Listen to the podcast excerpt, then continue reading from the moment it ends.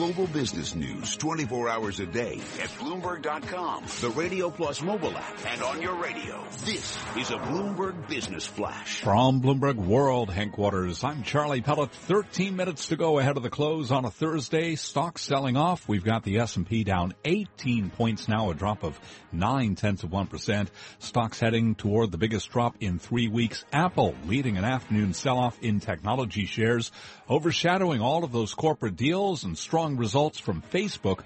Facebook up now by 7.5% to 117.06. So here's where we stand ahead of the close. The Dow down 195 points, a drop of 1.1%. Nasdaq is down 48 points, a drop of 1%. 10 year up 730 seconds, yield there 1.82%. Gold up 20, 20 the ounce to 1270, a gain of 1.6%. And crude up 8 tenths of 1%. 45.69 on West Texas Intermediate crude. I'm Charlie Pelleton. That's a Bloomberg Business Flash. You're listening to Taking Stock with Pimm Fox and Kathleen Hays on Bloomberg Radio. What to do with your money in an investment environment where rates are low and equities seem to be range bound? Let's find out from Jeff Morris. He is the head of U.S. equities for Standard Life Investments. They are based in Boston, home to Bloomberg 1200 AM. And he joins us in the studio. Jeff, thanks very much for being with us. Good afternoon. All right. So just give us the top down look right now about the investment world, right? Can't well, get much by buying government bonds. Right. Stocks can either make you nervous or at least range bound for the time being. And commodities, well, we've all know what happens to the price of oil when we're not looking. So what do you do? Well, I'm focused on the on the equity market, and, and I have to say that uh, given where the valuations are for, for U.S. equities, I wouldn't recommend you know, broad exposure. I think it's important for investors to look at selective investment ideas. You know, for the longest time, the beta trade worked for uh, for for investors, and you What's know, go, beta, tell people what the beta so, trade. Sorry, is. the, right. the, the beta trade is just playing the uh, the rising tide as as stocks, momentum. As, as stocks move up broad, from the market goes up, so you can buy anything. The market goes up when you think about how we came out of the financial crisis. There was ample despair. You know, valuations were lower, and now the market has has moved up has escalated for some time and now seems to be just chopping sideways, trying to digest this environment of slow growth and relatively high valuation. So it's really a time, I think, that um, that someone has to be more focused in how they think about the market. So, what is your methodology to do that? We've been, we're about halfway through earnings season. Dave Wilson, our stock setter, noted that we're about just past the halfway mark for the S and P mm-hmm. 500. Uh, what what how do you then decide first you start with an industry how do you just choose an industry and how how do you choose your individual companies well, at Standard Life Investments, we use a focus on change investment philosophy. So we're looking for times when, when there's change occurring with companies or industries. We feel like during those transitions, then the market doesn't really price in what's, what's happening and that's opportunities to buy, you know, an, an undervalued security. So we really haven't understand, you know, where there is, where there is change occurring uh, th- what would be an example of that right now?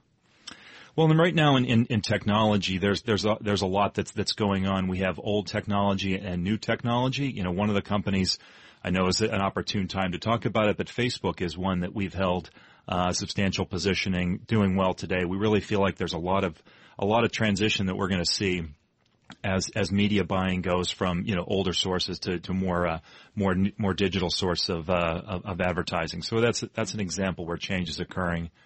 There's also change occurring in, in, in older companies too, and, and, and more established companies. I was thinking, for example, change in the aerospace industry because you have more efficient jetliners. Wonder if you could speak to the issue of aerospace and defense.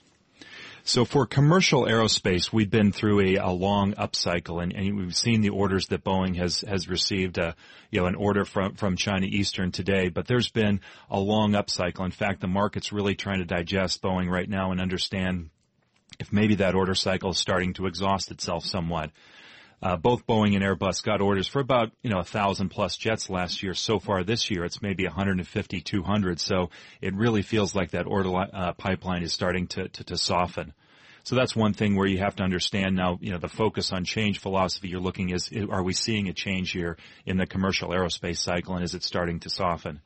On, on defense, you know, there's the, the demand is uh, the demand is increasing overseas for for defense defense assets. As uh, you can just look at the headlines and understand where that comes from.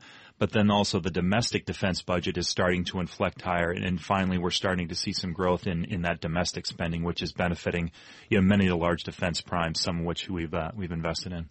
Is an industry like defense one that is by necessity where you ha- you're watching the elections, not so much like sentiment and all that, but you know, at some point, do you does your team have to assess? Boy, oh boy, if Trump's the president or Hillary Clinton, whoever it is, if the, and of course the Congress is so important here too, right? If Republicans control the House, et cetera, that how I would think that's something where you really have to focus very closely on policy because spending, driving defense, and driving these companies is the biggest thing clearly the defense budget is, is something to keep an eye on. You know, the uh, the analysis over over many decades and many different political parties in, in the White House and in Congress indicates it's it's there's not a tight correlation between which party's in power. It's really the threat environment that drives defense spending, and and that's what we're we're looking at. We're thinking about how you know what's what's the evolution, a, a, a powerful change that's going on. In the defense industry is is to to create a um, a more technologically advanced soldier, you know, with more modern equipment, and and that spending is really accruing to those that are providing the best in the way of defense assets. So there's there's sort of a technological change, but then also, you know, unfortunately, the threat environment is right now that uh, that, that, that spending needs to uh, needs to increase. I was just going to bring up the topic of you get these big contracts and then they have a life seemingly of their own. For example, the contract for the F-35 Joint Strike fighter, right? Lockheed Martin. Because I was noting that the Pentagon's top weapons tester was uh, explaining to Congress earlier this week that the F-35 remains immature and provides limited combat capability. And yet they just ordered 11 more aircraft. So is that the kind of company, what, what do you want to hear from a defense contractor that makes you confident to want to be a shareholder? What you want to hear is, is, is, a few things. First of all, that the new programs are, are progressing as anticipated. The, the Joint Strike Fighter has been in the news for, for years in terms of having a variety of, of technical issues here and there, but it's, but it's a solid program. In fact, you know, the, the capability that comes from a fifth generation fighter is, is just crucial, um, in the world that, that we live in. Uh, I think that uh, one has to realize the complexity of, of, of, this program. This is one of the most sophisticated pieces of technology that people have ever really created. So that's um, it's understandable. There's going to be parts of it that uh, you know occasionally will be glitches from time to time, but it's it's it's moved along.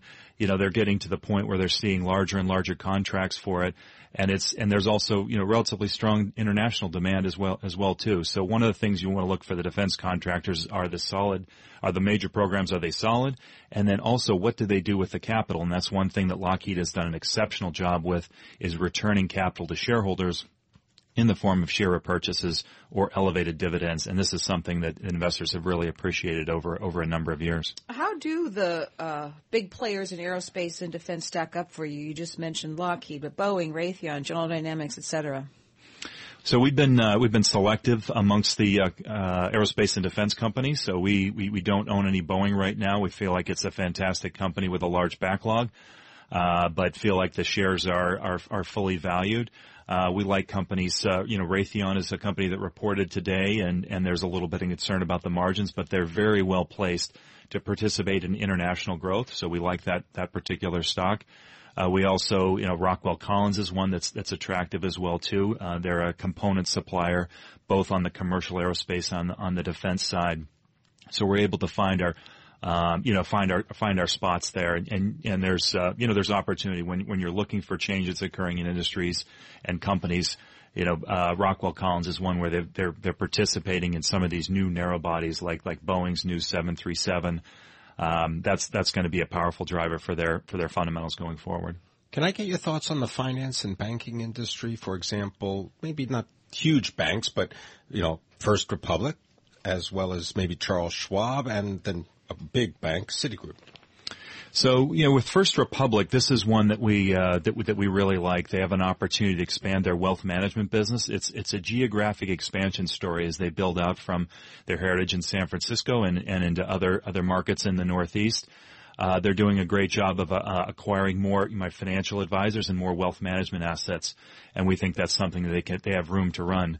Many of the larger banks, as you mentioned, Citi, really have a difficult time growing at you know growing at rates that are you know quite frankly any faster than the overall economy. So a smaller bank has that has that opportunity to be able to grow. Also, the regulatory burden is is is much less on those on those smaller banks. Charles Schwab is is is also uh, you know a, a, stock with a very attractive. Um, it's attractive in the in the sense that they're able to to gather uh, gather assets and and they've been able to. We think about innovation that's occurring. It's been one of the most innovative companies in in financial services with. Uh, you know, the innovation of, of discount brokerage and the RIA business and so forth. So it's, it's, it's one that we like. They're also, uh, very well positioned to benefit from when interest rates, when short-term rates ever start to increase.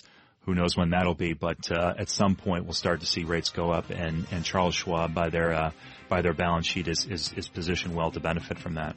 Jeff Morris, thank you so much for joining us today, right here in our Bloomberg News studio in New York City. Thank you very much. Glad to be here. He is head of U.S. equities at Standard Life Investments. He is interested in the defense and aerospace industry. Looks for change-driven companies. This is Taking Stock on Bloomberg Radio.